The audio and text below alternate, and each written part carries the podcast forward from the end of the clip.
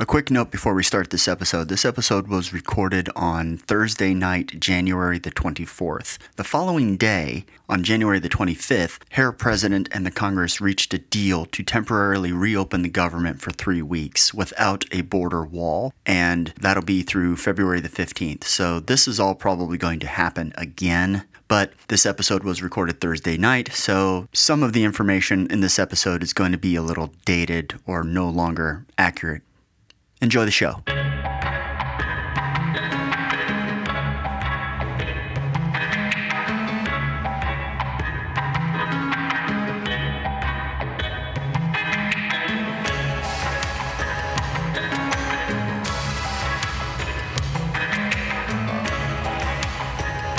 Hello. Welcome to I Have So Many Questions. I am your host, Brian Watson. This is a show about finding enlightenment from even the most mundane inquiries. Please rate and review the show wherever you get your podcast. It helps bring in new listeners as I work toward establishing my cult of personality. This is episode 9, and employing the catch all phrase or the catch all interrogatory for this episode basically, so what's been going on? I'll go into that in a little bit more detail here in a moment. Here's how you can get in touch with the show. The email address is ihavequestionspodcast at gmail.com. The Twitter address has finally been updated. After six months of having a Twitter address that I absolutely despised, I bothered to get up off my butt for like two minutes and Google, how do you change your Twitter handle? The new Twitter handle is at I have so many pod. Or you can just look up I have so many questions podcast facebook.com forward slash I have so many questions podcast. Now on Instagram as well, although I don't know why. I have so many questions underscored between each word. So I underscore have underscore so underscore many underscore questions. oh, the things that we go through to, in order to increase our social media presence. Although I have gotten a little bit better at the Twitter thing lately. God, I'm such an old white man. Show's hosted on Anchor.fm and through their mobile app. I can't speak enough about how wonderful Anchor has been as a platform for this show. As I take a drink of soda or pop or whatever you want to call it. Which is, okay, first question why do some people in some places call it soda and some people in other places call it pop? I'm in Indiana. We call it pop. Why? Does it have a certain pop to it? Yeah, it kind of pops in my belly, makes me burp. But why do we call it pop? And in other places, they call it by its, I guess, more traditional designation, soda, or more accurate designation, soda, because that's what the manufacturers kind of call it. I don't know. Anyway, I digress. Anchor.fm is the, the platform through which the show is hosted and through their mobile app. I can't speak highly enough about how, how great that platform has been for putting this whole thing together. They they even help with uh, with monetizing. I can monetize this show if I could figure out how to monetize this show. But they've got a methods and means to do it. I just have to get up off my middle-aged white man butt and do something about it. The show is streaming anywhere just about where you get your podcasts Spotify, Stitcher, Google Podcasts, Overcast, Castbox, Pocket Casts, Breaker, Radio Public, and of course, iTunes and Apple Podcasts. Allow me to reiterate please rate and review the show. Please contact the show however you choose to contact your show, especially since your dullard of a host has not been as proactive in getting myself out there since the inception of the show as I am trying to do now. Tell your friends, tell your neighbors, tell your enemies, tell complete strangers. If you're listening to I Have So Many Questions, share it with the world, even if it's for the purposes of mockery and derision. I'm okay with that. As uh, Danny Glover would say, I'm too old for this shit. Warning there may be salty language. I got a gripe from my brother in law a few weeks ago around Christmas time. He likes to listen to the show with his two boys, my nephews, in the car with him. They're six and four. And with War on Christmas episode, the last episode, episode eight, uh, there was some salty language in regards to my description of one Tucker Carlson, I stand by that description, by the way. And there was some salty languages in a couple other spots. And he raised an objection about I can't really listen to the show with my kids in the car if you're going to be using the salty language because they start asking questions that I don't really want to answer. I'm like, okay, well, fine, I guess. This was not really intended for the listening pleasure of a six year old and a four year old, even though they are exceptionally smart boys, but I'll see what I can do. So, warning, including to my brother in law, there may be salty language. I'll try to be good, but I make no promises. If need be, listen to the show ahead of time and then figure out where you want to skip. Maybe write down a time marker or two.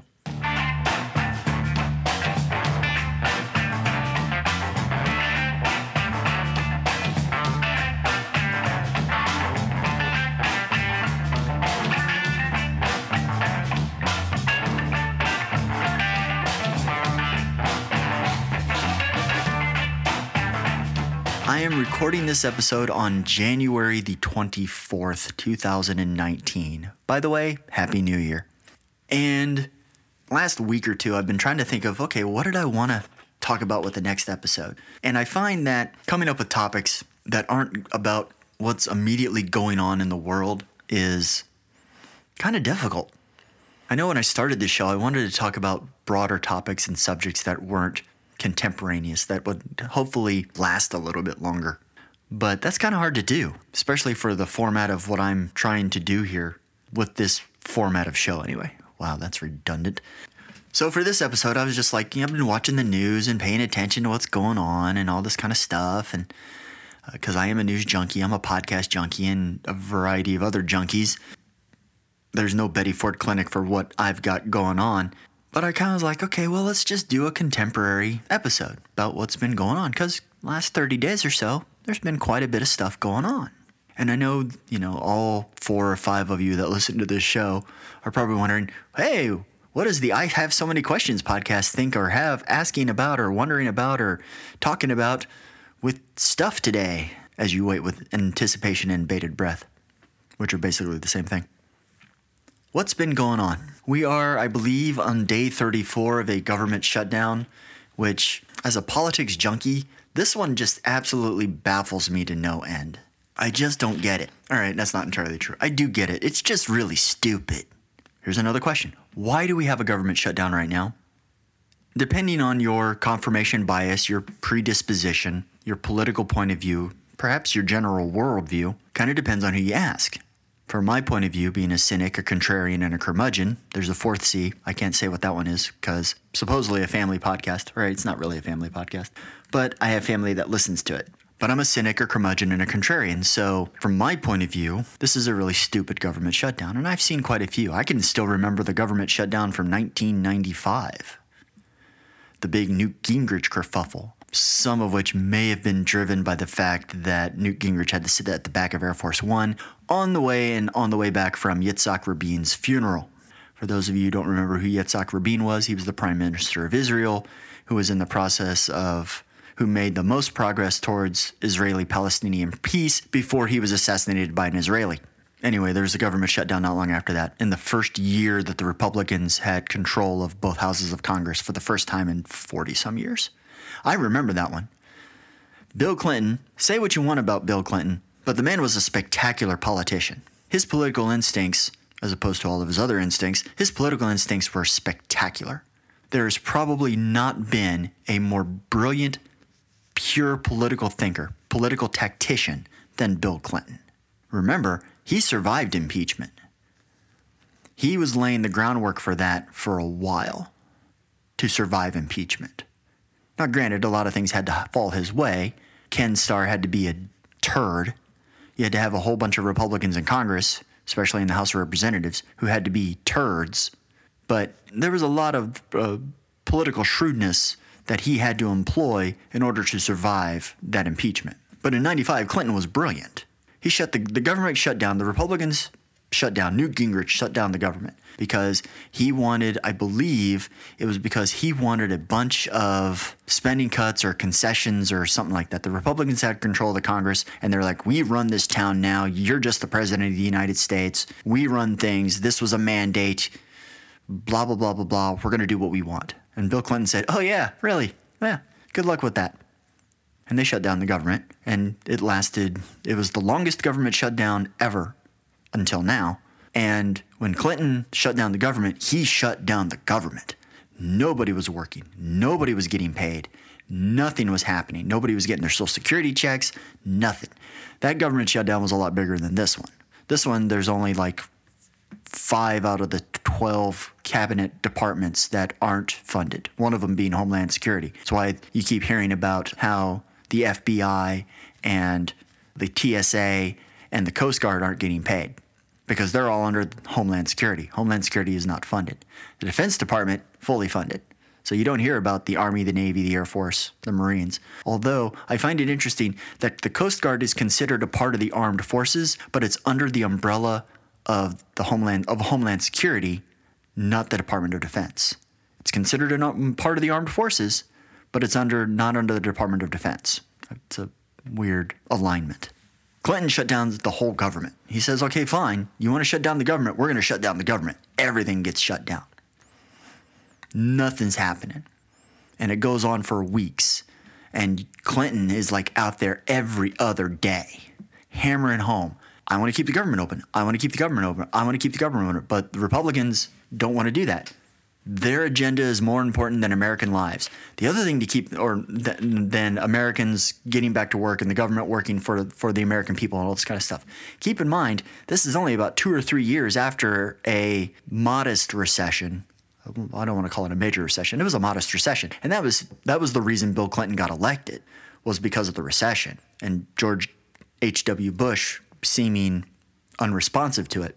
But that's still fresh in people's minds, and Clinton knows that, and he also knows that Newt Gingrich Newt Gingrich is a raving, vain egomaniac who is credited with single-handedly getting the Republicans both the House and the Senate the contract with America, the Newt Gingrich, the Republican Revolution is all laid at the feet of Newt Gingrich. Although I think there were a variety of other factors that had more to do with it or helped Gingrich. But he's taking the credit for everything. I mean, he's he's the he's the uh, he's the greatest thing since Reagan. Heck, he did things that Reagan couldn't do. Clinton knows that he's dealing with a, a raving, vain egomaniac. Does that sound familiar to anybody at all? And he uses it against him. He Brazilian Jiu Jitsu's the hell out of Newt Gingrich to the point by, what was it, 20, I don't know, about three, maybe four weeks in, Gingrich folds. The Republicans say, you know what, fine, we're going to reopen the government. And they reopen the government. And then a year later, there's another government shutdown for a little bit. But I think that was after the 96 election when Clinton got reelected. I think that was in the, um, the lame duck session, I think, is when that happened. Clinton schooled Gingrich and just about every government shutdown that's happened ever since has been initiated by Congress or factions of Congress. Hell, Ted Cruz all by himself shut down the government in 2013, which everybody keeps bringing up now every time Ted Cruz opens his mouth complaining about the shutdown. They're like, listen here, you little troll. Remember what you did in 2013? You had a hissy fit about Obamacare and you did this to grandstand so you could run for president. Remember that? But every government shutdown has, up to this point, largely has, has occurred, not largely, has occurred at the behest of the Congress, usually the Republican Congress, and usually by people who don't understand that government shutdowns don't work. President always wins in a government shutdown because usually the people that are leading the shutdown are members of Congress, and members of Congress do an incredibly horrible job of explaining anything. They just are. They're horrible communicators. It's something about the the parliament the parliamentary machinations of the Congress that makes them stupid or in a, unable to effectively communicate. It also compromises them in a variety of ways.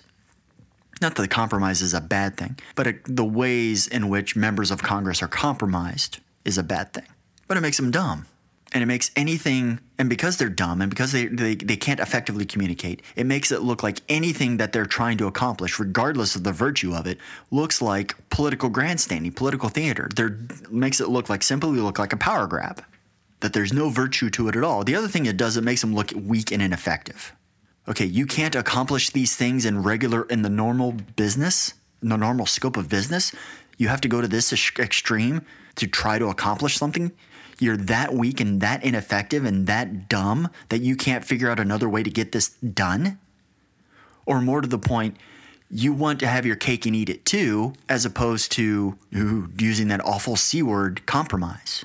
There, that there's only binary options. There's only a binary solution my way or the highway. There is no in between. And this is why no, everybody has a low opinion of Congress most of the time because of stuff like that, government shutdowns.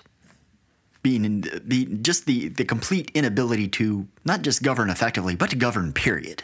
I mean, there were seven out of the 12 appropriations bills passed last year by Congress, and that was an improvement over probably any period of time in the last 10 to 12, maybe 14, 15 years. That's sad.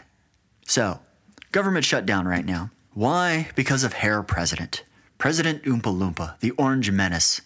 Donald J. You can only imagine what the J stands for in certain circles, although I believe it really stands for John. I think John is or Jeffrey. It's not Joseph. I don't care. Donald J. Trump. Why? Because he wants something that he promised, that he promised in a certain way, that he's not going to get in a certain way. So, to fulfill this promise, so that he doesn't look weak and ineffectual more so than he already is, because he is weak and ineffectual because the man is an idiot, he's decided he's going to shut down the government until his temper tantrum is has been placated and he's been given his bottle, a bedtime story, and a diaper change.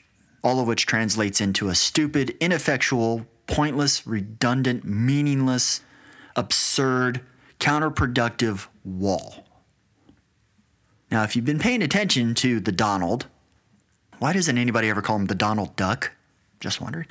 If you've been paying attention to the Donald, you know that since the first day of his campaign when he was talking about rapists, or excuse me, Mexicans being rapists and killers and all kinds of stuff, but from the first day of his campaign when he walked down that stupid es- stupid gold escalator in that stupid gold building, which screams of 1983, although his mindset is really 1883, but I digress. From day one, it's been about the wall. Supposedly, according to some anonymous sources, uh, within the Trump campaign from 2016. The wall was a basically a uh, focus device, a mechanism, an apparatus to keep Donald on message. We got to uh, we, we need him to focus on immigration. Okay, how do we keep him? How do we keep him focused on immigration? We got to give him something to focus on. I know. We'll have we'll build a wall. He's a real estate guy. He knows how he he loves to talk about building stuff. Although the man's never built a damn thing in his life, at least nothing of consequence and nothing that lasted. We'll have him focus on a wall. We'll give him a wall. Then, of course, once you say you're going to build a wall, people start asking, what kind of wall is it going to be? Well, it's going to be a big concrete wall. It's going to be the most beautiful wall you've ever seen. The Great Wall of China is a beautiful wall. Also, it didn't work. It failed. The Berlin Wall was an ugly monstrosity. And the only reason it worked is because you had guys with machine guns standing on it every 20 feet, shooting anybody that got within 10 feet of it, and that's only and that's when they were properly motivated. I can't recall if Trump has advocated for putting armed sentries on the wall or at the border, shooting people on sight. He probably has. His uh, the the MAGA the MAGA crowd would love that, absolutely love it. Heck, the first time some immigrants tried to cross the border from Mexico, and they were shot by border border patrol or the National Guard or hell, right wing militia that Trump appropriated for the task, Blackwater or something or another. Trump's approval rating in certain parts of this country probably go up a few points. Probably would in Indiana, which is where I'm at. Anyway, the Donald wants his wall. When he had control of the, when he had complete control of the government, couldn't get his wall. Why? Because the because and this is kind of surprising. The Republicans in Congress know this is a stupid idea. Paul Ryan knew it was a stupid idea. Mitch McConnell knew it was a stupid idea. Every committee chairman knew it was a stupid idea. Why? Because they do these things called hearings and they talk to the people that run those departments and all this kind of stuff and they talk to experts and all those experts and people say the same thing except for the border patrol, but that's because they have they're entirely self-interested. Their motivation is not pure. But anyway, you have members of Congress who've who run these committees and talk to all these people within the government and outside the government. They all say the same thing. There's better ways to do this. This wall is a waste of time. It's a waste of time. It's a waste of money. It's not going to work. And then Trump says, well, of course it's going to work because I'm the Donald Trump and what I say, because I am essentially, I believe I am God. So therefore, because I say it, that makes it so. But you have this wall. And it's a stupid idea. And he can't get it done when he controls the entire government. So November 18 happens election ha- midterm election happens. He gets shellacked. Democrats take over the House of Representatives. Although he does get a bump in uh, in the Senate, but the calendar and the map favored him in the Senate greatly in 2018, so there's no reason why he shouldn't have. He also had a couple people that were kind of stupid. Claire McCaskill, if Claire McCaskill and Joe Donnelly had voted for Kavanaugh, they probably would have they probably would have won re-election. Probably. McCaskill probably more so than Donnelly, but I digress. Heidi Heitkamp in was it North Dakota? If she'd done the same thing, she'd probably have been fine too. 2018 happens. Democrats take over the House of Representatives. Donald Trump first at first he says, "Hey, we'll continue to keep the government open for a little while." And then after Ann Coulter and Rush Limbaugh, because Trump because Trump watches television. That's all he does. He doesn't do any actual governing. He doesn't do any lead. He doesn't actually lead. He doesn't do any governing. He sits on his ass in the the residency of the White House until like I don't know two o'clock in the afternoon watching television, either Fox News live or Fox News that's been TiVo. The man watches cable news on DVR, and he does it all day long. Make America great again. Yes. Sit on your butt and do nothing, and we're going to pay you for it while you go to Mar-a-Lago every damn weekend. He listens to Ann Coulter and Rush Limbaugh, who basically call him a wimpy little girly man. Actually, they, there's another word that they were probably actually referring to him as. They were basically doing everything humanly possible to emasculate Donald Trump, which you want to get under the man's skin, and I used man in a generous manner, you emasculate him. You question his manhood. This is a guy who last week it was discovered has has his digital media team Photoshop the size of his fingers. They also make him look slimmer, but really, who doesn't use Photoshop for that? But they Photoshop his fingers, they make him look bigger. This is a man who has a serious inferiority complex about the size of his hands, which evidently he has no such compunctions about the size of his waistline nor the size of his hair. Also, how can a man who has who's that shade of orange not have an advertising deal f- with Florida or for orange juice? A man that shade of orange should be pimping Florida orange juice or Florida oranges. The man should be the principal advocate for vitamin C, and yet that's been overlooked. Maybe something to do after he's out of office, if he's not in jail. And Coulter Rush Limbaugh emasculate him. He changes his mind. Says, no, shut it down. He brings Chuck Schumer and Nancy Pelosi into the Oval Office with cameras in front of it and and does the stupidest thing ever, which is I'm going to oh I'll take ownership for this. I'm going to blow this thing up. This is going to be the greatest government shutdown ever. He'd also been talking about shutting down the government for weeks or months or years if he didn't get his wall. This is how the man negotiates. This is the deal maker. The man's an idiot. Anyway, so here we are. We're shut down. And everybody's like, well, why don't the Democrats make a deal? I will say this Nancy Pelosi in the last 60 days has, she's a horrible communicator. She is absolutely awful when it comes to messaging. She always has been. You get no better example of that than her, her and Chuck Schumer's response after Trump's primetime speech about immigration, which was also a piece of flarg. She was awful. She was as bad, she was as bad, if not worse, than Trump. She's a horrible communicator. She cannot articulate the message or the vision for the Democratic Party. But in purely political terms and in pure political acumen, she is brilliant. And she's demonstrated it in the last 60 days. I take, outside of the whole face of the party thing, which she should not be the face of the party at all, she should not be articulating the vision or the message of the party. She should find somebody else to do that for her that isn't Alexandria Ocasio Cortez, because that girl puts her foot in her mouth as much, almost as much as any other member of Congress, except for maybe Louie Gohmert and Lindsey Graham. Oh, and Steve King, but he's a racist. She's a horrible communicator, but a brilliant political tactician and strategist. How she has handled this whole thing, how she's handled the last 60 days, has been nothing short of brilliant. And the message from the Democrats has been clear. The president is holding the government hostage because he wants his wall.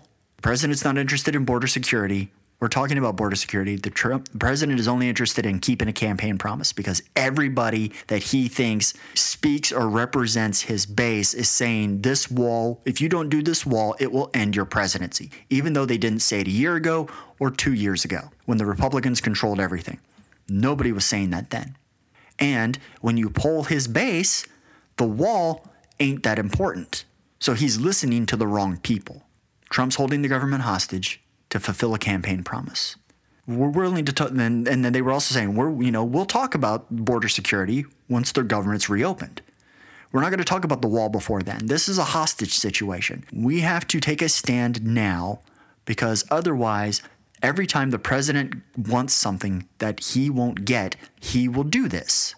It's like when you have a child that has a temper tantrum. They want a candy bar or they want they want something and you know they shouldn't have it. You don't want to give it to them and they have a hissy fit, a temper tantrum. And you just sit there and let them have the tantrum. You don't cave in, you don't give them what they want. You you stand your ground. It's like when a baby's crying in the crib at night and a newborn and your first impulse is to go in there and calm the baby down and get it get it to go back to sleep. And they tell you at a certain point you have to stop doing that because the baby has to be able to, put, to cry. Basically, the baby has to be able to put itself back to sleep. Otherwise, you're going to condition the baby that every time it cries, you're going to come in and check on it. And it'll know that. It's a Pavlovian conditioning thing. So you give in to Trump now on this. Guess what's going to happen in six months or a year? What do you think he's going to do? He's going to say, I want more wall money. The Congress is going to say no. And what do you think he's going to do? He's going to shut the government down again because this man is a horrible negotiator. He's a horrible deal maker. He does not know how to interact with people. The worst thing that has ever happened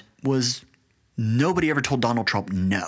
The man doesn't understand the concept of no because nobody ever told him no. This guy went to a military school when he was a kid. Evidently, no wasn't a high priority then, you know, at this at this military school. Parents never told him no. He wanted to get out of the draft, he got out of the draft. Cadet Bone Spurs.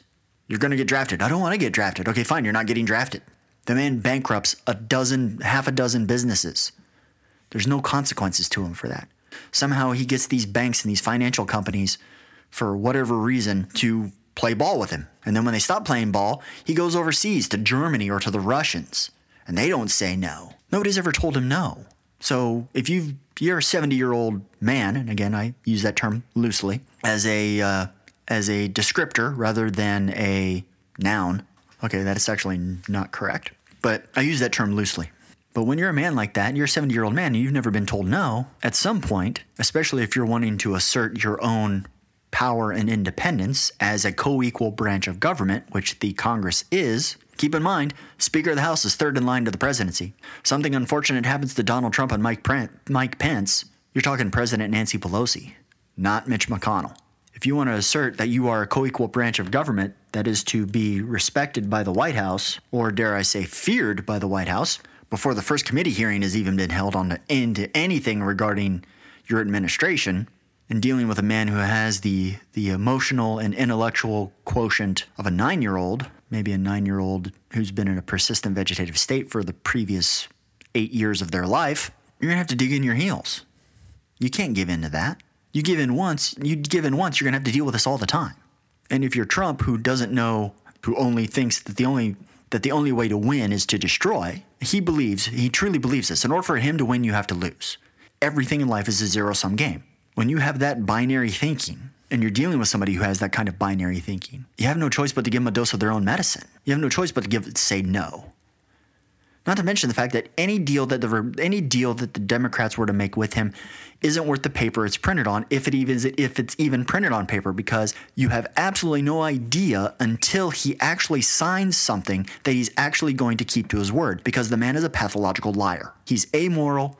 I don't want to say he's immoral because immoral means you have to have a sense of right and wrong. He doesn't. He's amoral. He's vain. He's narcissistic. He's amoral and he feels entitled to do what he wants whenever he wants, however he wants, on a whim because it suits him. And when you're dealing with somebody like that, you can't trust anything that they do. Look what he did at the end of December. He tells the Republicans, he tells Mitch McConnell, and he tells the House Republicans, send me your continuing resolution to keep the government open for a couple of months, I'll sign it. The Republicans, the Senate, votes unanimously on a continuing resolution. That's when Coulter and Limbaugh and everybody else jump in and emasculate Trump. I think particularly, I think Ann Coulter had a lot to do with this because he's not going to get, no woman is going to tell him, is no woman's going to call him a P word, which is basically what she did. Trump has a serious problem with women. He's certainly not going to have any woman questioning his manhood or his tiny fingers. Uh-uh. He changed his mind before the House could vote. The Senate votes the night, the night before unanimously to, for the continuing resolution.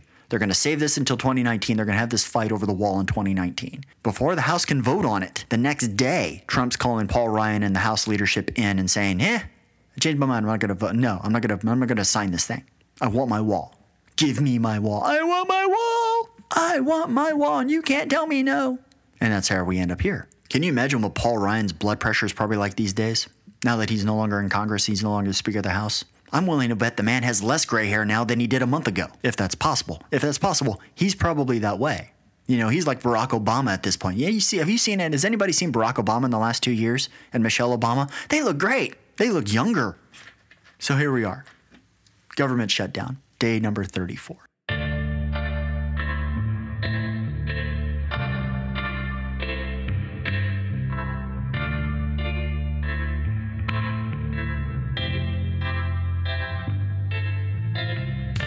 What else is going on?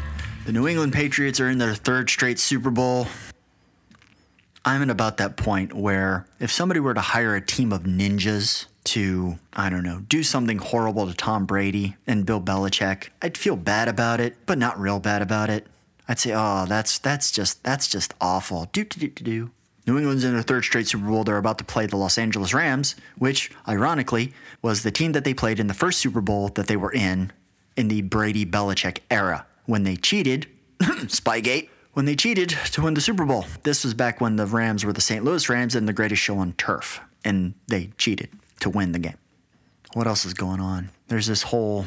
Actually, I'm gonna. I'm not gonna talk about the Covington Catholic school thing at the Washington D.C. Lincoln Memorial thing. I'm not gonna talk about that in great detail because that's a great big cluster fart of a story that everybody has just gotten so horribly wrong and it's become so horribly siloed and tribalized and whatever ism you want to throw in there to describe it. But I do want to kind of talk about this trend of things that's been occurring, at least that I've noticed regularly. First, there was this thing with the teenage kids, the Catholic teenage kids there at the who were there for the March for Life, the whole Covington Catholic thing with the Native American guy playing the drum who every time I listen to that man speak, I'm like, you are so full of sh- shazbot. Caught myself. This guy, Nathan Phillips, I don't believe a word that comes out of his mouth. I just don't. This is a man who, every time I hear him talk, I don't believe a word he says because it's clear his intentions are not genuine when he speaks. He is not speaking from a place of authenticity. This is a man fulfilling an agenda. Now, that being said, everybody else who's spoken on this, including the 17 year old kid who was wearing the MAGA hat with the stupid smirk standing two feet in front of him, not moving, that kid's got an agenda, or people around him have an agenda. He's gotten sucked into an agenda. But everything that's surrounded that is just, it's just abysmal. It's like the Kavanaugh thing all over again. Nobody has handled this well. But what I've noticed lately is there was there was a high school here in Indiana where a bunch of teenage boys, high school boys, were all together in a group photo and they were all doing the Nazi salute. And I think there was, was it a fraternity or it was someplace up in Wisconsin? There was another group photo of a bunch of teenage boys doing the exact same thing. And everybody's like, oh, we're going to look into this and this is horrible. This is, this is an indication of Trump's America and all this other. And it's the same with this, the kid at the Lincoln Memorial thing and those kids in the MAGA hats. And I'm like, you know, okay, do you people not realize what these boys are doing? They're trolling. They're doing what stupid teenage boys do. They're doing something for the shock value of it. They're doing it to get attention. Hey, you know what? You know what would be really outrageous and be, be really cool is if we all did Nazi salutes together, especially in the age of social media and the internet. You take a digital photo on your camera phone, you post it on your Facebook page, ironically. Look at what we did. And it goes viral does anybody really think that any of those kids doing the Nazi salute were actual Nazis or white supremacists or white nationalists or anything like that? No. They were doing it to get attention. They were being freaking Kardashians. They're being attention whores. That's what they're doing. They're doing what teenage boys do. Me, me, look at me, look at me, look at me, Sigal! Or you go to a Right to Life rally where there's another rally, a Native American rally, which also happens to be at the same place at the same time, and you go there and you wear MAGA hats. Now, those kids could be diehard Donald Trump supporters. Chances are, though, they're they're there to get noticed.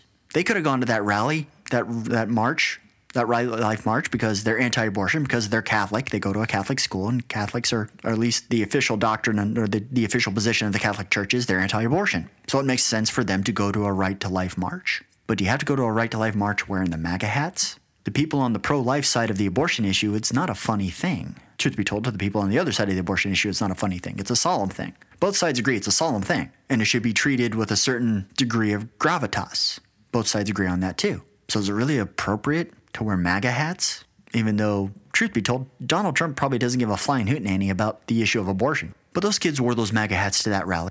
Whether they migrated to the Native American March or the Native American March migrated to them, either way, there was a convergence. And they had their MAGA hats on. Why? Because they were trying to get attention. And that's what they got.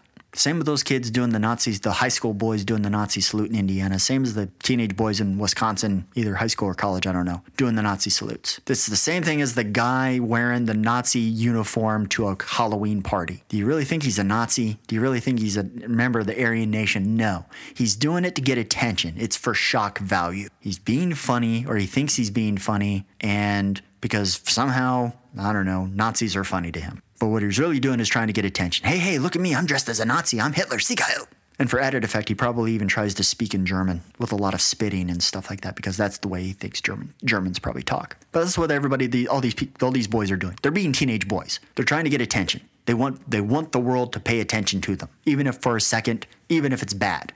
There's no such thing as bad publicity. You know, that's what they're doing. I think that's what they're doing. They're not white nationalists. They're not white supremacists. They're not ex- exercising their white privilege. They're being stupid teenage boys.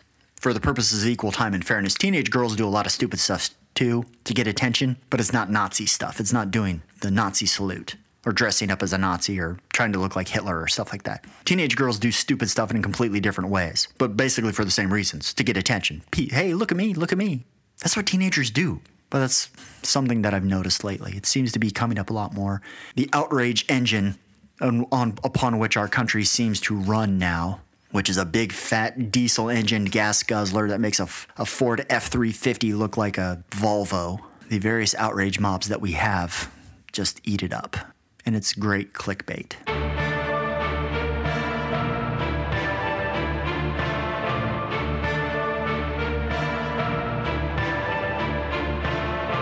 So, what else is going on? Got a bunch of Democrats that are starting to announce their runs for president, even though the presidential election isn't for another 22 months. Off the top of my head, let me see, and I really should have gotten a list on this. Elizabeth Warren, Julian Castro, Kamala Harris, Kristen Gillibrand, the mayor of South Bend, whose name I cannot remember all of a sudden. Some guy I think who's a state senator in Virginia who I've never heard of before. Oh, who else? I know there are other people. There's like a dozen people already, I think. And there's probably at least a dozen more who are thinking about it. You know, there's the question of is, you know, Cory Booker, the senator from New Jersey, is he going to run? God, I hope not. Bernie Sanders, Beto O'Rourke, Joe Biden. I'm sure there's a couple of other women in Congress that I'm not thinking of at the moment who are being considered. Oh, the governor of Colorado, he's looking to run. There's talk of maybe Michael Bloomberg, the former mayor of New York and one of the richest men in America. Maybe he might run as a Democrat, although, God, I hope not. But basically, you're going to have all these Democrats vying for the shot to take on the Orange Menace, President Oompa Loompa. Again, those are two names that I did not come up with on my own. I have stolen them or appropriated them from other sources. They're all vying to take on the Donald. So let's talk about him a little bit. Give you my kind of handicap the field, if you will. The two front runners from my to my to my mind are Joe Biden because he's a former vice president, and if anybody can go toe to toe and trade shots with Trump on a pure punch counter punch level, it's Biden. If Biden had ran for president in 2016, he'd be president. He'd have beat Trump. And you hear all this talk about Trump. The one that Trump's really worried about is Biden. And I think there's a reason for that. And I think that's legit. I think Trump does worry about Biden as much as if he, if he worries about anybody. And I don't think he does because that would require thought, and the man is incapable of thought for longer than three seconds, except for unless it involves a. No, never mind. I'm not even going to go there. But I think he's genuinely worried about Biden because, and I think the people around him are genuinely, genuinely worried about Biden because Biden, Biden's a no nonsense guy, especially in his elder years. He's a he's a stand his ground type of guy. You saw that with his in the debates with Sarah Palin. You saw that in the debates with uh, Paul Ryan. He's that type of guy. He's a scrappy guy. He has a great story. He was the vice president for eight years under Barack Obama, so that gives him a lot of. He's got a lot of clout within the party. The one problem that Joe Biden has, well, there's couple of problems that Joe Biden has. One, how forgiving is the Democratic Party going to be? How forgiving are progressives going to be about how he handled the Clarence Thomas Anita Hill thing because he was the chairman of the Judiciary Committee back in 1991. They were the ones that voted Thomas through, and he got confirmed by the Senate on the whole. And that fiasco was at Biden's feet because he was the chairman. How forgiving are progressives going to be about that? And then his the, some of the things that he did in the 90s as as a senator. He, you know he kind of he supported i believe clinton's crime bill. You know he has a history of gaffes. Then the other issue is the man's 78 years old. He's awfully spry for a 78 year old i mean nancy pelosi's 78 years old. They're the same age. She's pretty spry too. But he's 78 years old. Do you want to elect is the democratic party and the progressives in the party the young base the millennials are you going to appeal to them by nominating a 78 year old white guy from the northeast from Delaware. But he has a great story. He's a blue collar guy. The man still, the man commuted by train, by Amtrak, to and from his state every day, in the morning and in the evening. He has a great story. But he's 78 years old and he's got some baggage. And it's going to be a question of how forgiving the progressives in the Democratic base, how forgiving they're going to be. Which is more important, purity or beating Trump? Because that's what killed him in 2016. He had all these people that were for Bernie or who were the purists, they were the progressives who really did not think that Hillary was a progressive, even though she is one. She's just not their kind of progressive, which is another issue entirely. And we'll talk about that in another episode. I'm working on a working on things to put together in comparing and contrasting liberals and conservatives and why liberals fail, at least politically. But that was their problem with Hillary was that she wasn't what they wanted. They wanted Bernie, and because they didn't get Bernie, they chose not to vote. Or a lot of them a, a significant number of them voted for Trump. I don't have no idea why, but they did. And hence why Donald Trump is president right now. Besides that, Hillary run an absolutely horrible campaign. But that's going to be the real that's going to be the ultimate test, the ultimate question that the Democrats and the progressives in the Democratic Party, the base has to decide upon. Which is more important, purity or beating Trump? Because you can't have both. You're not going to have both. And if you think you can have both, there's a reason why Ted Cruz isn't president and will never be president. There's a reason why Mike Pence is never going to be president because purity does not win you elections. Certainly doesn't win you the White House. Elizabeth Warren. Elizabeth Warren cannot be the nominee because Elizabeth Warren, one, does not do a very good job of communicating to anybody that doesn't already think the way she does. Two, Elizabeth Warren's biggest problem is that Donald Trump is so far inside her head, he's practically living there. He, he could sublet the space inside of her skull he he has that much residency in there. The whole thing with the ancestry.com and showing that she was, you know, that she was in fact Native American and to some very small percentage degree. That is entirely because Donald Trump is inside her head. The whole Pocahontas thing. If he's that far inside your head on something like that, what are you going to do when you're in a debate with him? What are you going to do when you're on the campaign trail? Also, I don't think she can appeal to blue collar voters she just I just don't think she speaks their language. I don't think she can. I don't think she can. Uh, blue collar voters it can be a lot of things. I don't think she can communicate to any group that isn't progressive, that doesn't already speak her language. I don't think she can bl- communicate to African Americans. I don't think she can communicate to Hispanics. I don't think she can. I don't think she can communicate to independents and moderates. I don't think she can do those things. But the biggest problem and the one and the biggest reason why she should not be and cannot be the nominee is because Trump owns her. He is inside her head, totally inside her head. Kamala Harris, who has announced, Kamala Harris's biggest problem is going to be she's an African American woman. She's a first term senator. Hmm, first term African American senator running for president. Where have we heard that before? Kamala Harris has got two big problems. One, she's from California, which is not that big of a deal, but people who live in California and people who work in California or come from California and in politics do not view the rest of the country the right way. They just don't. Nancy Pelosi doesn't. Nobody does. Republicans from California don't view the country the right way because they're all from Orange County. Okay, the only people that live in Orange County are rich white people, really rich white people. The other problem that Kamala Harris has is that she's a former prosecutor and she just and you you can tell every time she questions somebody in a committee hearing.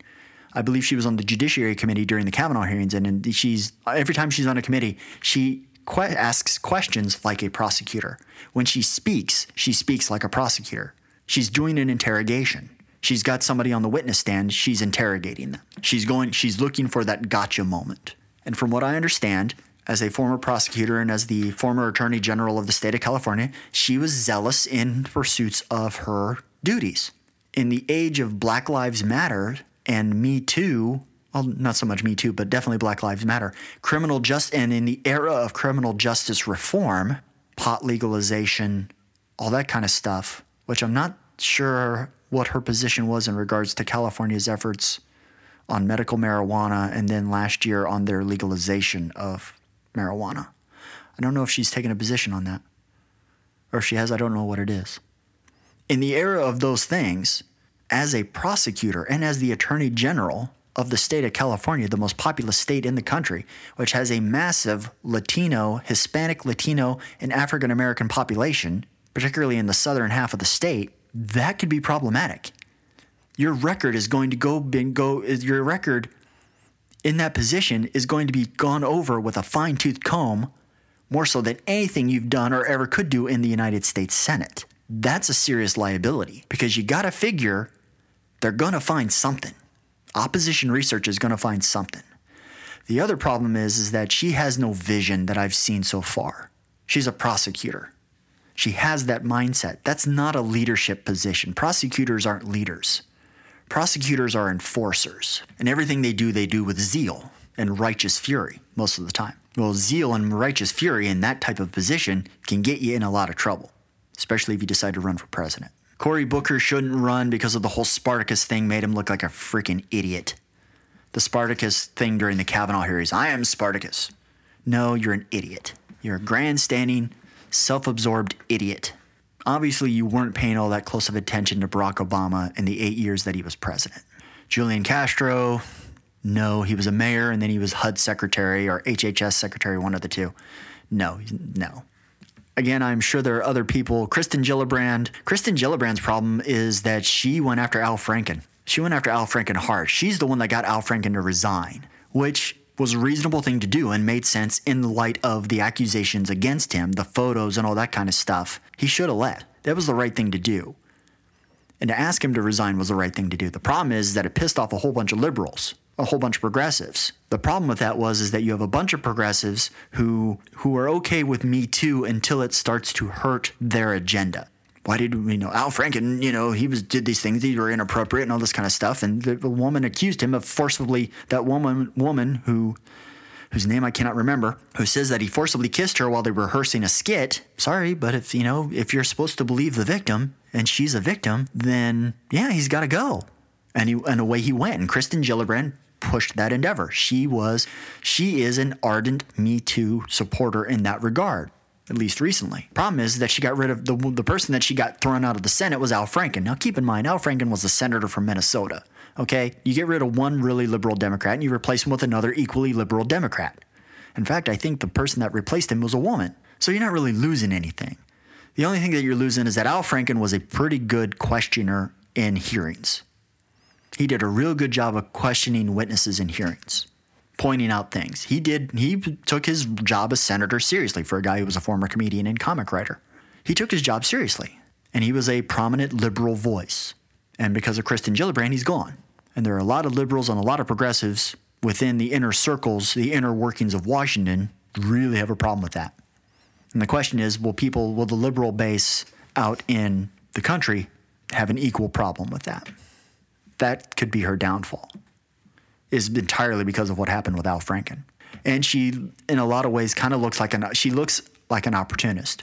Gillibrand got elected in the wake of Hillary Clinton becoming Secretary of State. She took Hillary Clinton's Senate seat, and she was, I believe, she was appointed to that position by the governor of New York, and then obviously, you know, springboarded that into winning the next election.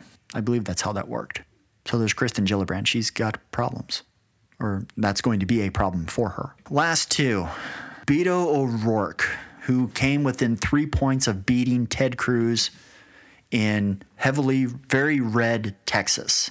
Although you have all these liberal, progressive fantasies that, that Texas is slowly turning purple.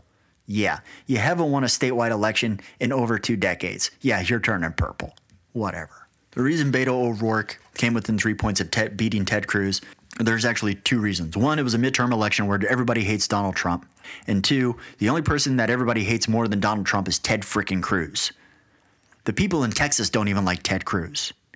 He's a troll, but he's the troll that lives underneath the bridge in those uh, nursery rhymes or fables or whatever. He's that kind of a troll. Everybody hates Ted Cruz. The problem is he's their best worst option if you're a conservative Republican. That's why Beto O'Rourke came within three points. The man raised more money than any Senate candidate in the history of ever. I mean, he raised tens of millions. I think he raised almost, he either raised, almost raised, or did raise $100 million for a Senate campaign. That's sick. That's a lot of money. But I think a lot of that was liberal wishful thinking because everybody hates Ted Cruz. Everybody wanted Ted Cruz's scalp. You get Ted Cruz, it's kind of like when um, when Eric Cantor who was the uh, the majority whip, lost his primary. Interestingly enough, the guy who beat him in that primary ultimately lost. But when Eric Cantor, who was the majority whip in the House of Representatives, lost his primary, and that was a to a tea to a real diehard Tea Party guy. This was before Trump, and he lost his primary. Everybody was like totally stunned and shocked. Holy crap! The Tea Party took a scalp. Same thing happened in Indiana when Richard Mourdock beat long-standing statesman and Senator Richard Lugar in a primary. It was a Tea Party scalp. Dick Lugar was considered too moderate and too out of touch because Dick Lugar actually understood the complexity of things, as opposed to Richard Mourdock, who was a complete and total tool, and the Tea Party in Indiana was also run by complete and total tools.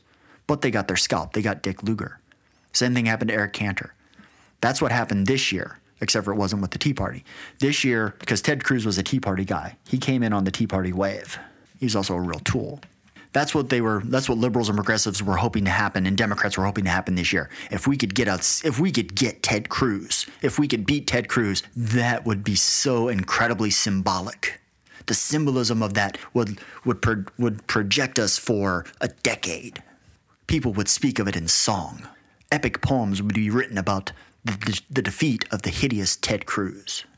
That's what they were hoping for. That's why Beto O'Rourke raised so much money. That being said, Beto O'Rourke does have a cup does have some unique qualities, has some good qualities. He's personable. He's charming. He's a very likable guy by all accounts. He's congenial. He he's he's moderate. He's generally bipartisan. He'll talk to both sides. The other the biggest problem that Beto O'Rourke has though is that he's a middle-aged white man. And if you're the Democratic Party and if you're the progressive liberal base of the Democratic Party and you are up to your forehead in identity politics and intersectionality and you're going up against Donald Trump, it's not enough just to beat Donald Trump to have somebody else in the White House that isn't Donald Trump. It's got to be is it enough just to beat him or do you have to beat him? Do you have to beat the rich old white man who's a bigot? Can you beat him with no one else but a woman or an African American or an African American woman? I'm surprised nobody's lobby or nobody there's not been a grassroots campaign to have Stacey Abrams who ran for governor in Georgia. I'm surprised there hasn't been a grassroots campaign to get her to run for president. You'd have thought something like that would happen, but it hasn't happened yet. I'm surprised. But is it enough just to beat Donald Trump? Is it enough to beat a rich old white man who's a bigot with a middle aged white man who isn't a bigot, or an old white man who isn't a bigot that just happens to be on my team, or more on my team than the rich old white man who's a bigot who's sitting in the White House now, or his bootlicking lackey who's the vice president? I mean, Mike Pence, Trump is really bad, but Mike Pence just, there's just something about Pence that makes me want to wish that I'm that I wasn't even that I wasn't even associated to him by the same by being even the same gender or not gender or sex both. He refers to his wife as mother. Who the hell does that? What kind of sick, warped, arrested development mindset do you have to have to refer to your wife as mother? Ugh. If you're the progressive liberal base of the Democratic Party, do you want a middle aged white man beating an old as your standard bearer to go up against a rich old white man who's a bigot. Which, speaking of old rich white men, Bernie Sanders. The question I have actually, I have a lot of questions about Bernie. I'm not a fan of Bernie Sanders. To me, Bernie Sanders is the liberal, progressive, other side of the coin to Donald Trump. They are two sides of, he is the other side of the same coin. They view things very much the same way, in that they have a very old, rigid, inflexible, outdated mindset of the world. They also view the world in a zero sum game binary manner. You have never heard Bernie Sanders advocate for any kind of win win situation, ever. Bernie Sanders is an old, rich white man. He's not a bigot. I don't think he thinks about things in those terms, which is a large part was a large part of his problem in 2016, and I think it'll be a large part of his problem now. He has mondo blind spots. He has mondo blind spots to women. He has mondo blind spots to race. He has mondo blind spots to criminal justice, to criminal justice issues, law enforcement, all that kind of stuff. Bernie Sanders only thinks of team things in terms of class, which is a prevailing mindset among liberals and progressives that all there is is class. It's like a Monty Python skit from the Holy Grail. There you go, bringing class into it again. Well, that's what it's all about. Help, help, I'm being repressed. Did you see the way he was repressing me? That's Bernie Sanders in a lot of ways but he's got serious blind spots. The other problem is that he, I'm sorry, folks, he's not a Democrat. He doesn't give a flying hootenanny about the Democratic Party. Never has, never will. All Bernie Sanders cares about is himself. Where have we heard that before? The Democratic Party crashes and burns. He doesn't care. He's not a Democrat. He's an independent. He's a socialist. That's the other problem. He's a socialist. Problem with liberals and progressives, and again, we'll do another, I'll do a podcast episode on this down the line. The biggest problem with liberals and progressives is that they do not understand the fundamental American mindset in regards to in regards not just personal liberty, but in regards to liberty in general. Socialism is the antithesis of liberty. It always has been, it always will be. And everybody wonders why we're not more socialist. That's why. Because those people do not understand the fundamental principle of liberty in the American consciousness, in the American psyche. It is a fundamentally unique American idea. It is the most fundamental idea that we have life, liberty, and the pursuit of happiness. Progressives do not understand that. And because they don't understand that, that's a large part of the reason why they fail. But Bernie Sanders is a socialist. Bernie Sanders doesn't believe any of that. The other problem that Bernie Sanders has is that he has a serious blind spot in regards to guns. That also hurt him in 2016. But in light of all the shootings that have occurred since then, that's a problem. The other problem that Bernie Sanders has is that there's a big unanswered question in regards to 2016. How much of Bernie Sanders' appeal was because of Bernie Sanders, and how much of it was because Hillary Clinton was running for president? It's kind of the same unanswered question about Trump winning the election. How much of that was done, was the appeal of Donald Trump versus the lack of appeal of Hillary Clinton? How many people voted for Trump because they didn't want to vote for Hillary or they couldn't vote for Hillary? I'm one of those people. I couldn't vote for Hillary. I didn't vote for Trump though. Bernie Sanders has the same problem. How much of Bernie's appeal was because Hillary Clinton was the candidate and was going to be the standard bearer for the Democratic Party? Bernie didn't have a particularly great message. He has a he has a horrible message. He has a horrible economic plan. There's nothing. There is absolutely nothing appealing beyond the surface layer. There is absolutely nothing appealing about anything that Bernie Sanders advocates. It all sounds good. It's impossible to implement. So, that's my handicapping of the field presently as it's presently constituted or could be constituted in the near future. Any feedback that you have on this episode or any previous episode would be greatly appreciated. Comments, questions, criticisms, concerns, show ideas. If you want to come on the show, I'm sure I could figure out a way eventually to be able to get you on the show remotely as a guest. Or if you want to send me if you want to send me an audio recording of your rebuttal to something that I have said, unencumbered by being forced to interact with said host or having to answer questions or anything like that. If you want to do something like that, I'm totally cool. I am an open minded fellow. I do not have a fragile, my male ego is fragile, but it is not fragile in that regard. Please rate and review the show wherever you get your podcasts. Would like some ratings, would like some feedback.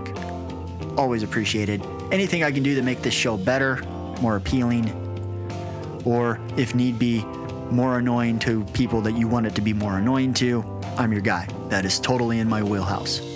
This has been I Have So Many Questions, episode number nine. I have been your host, Brian Watson. Thank you for your time, your patronage, and your attention. May the force be with you.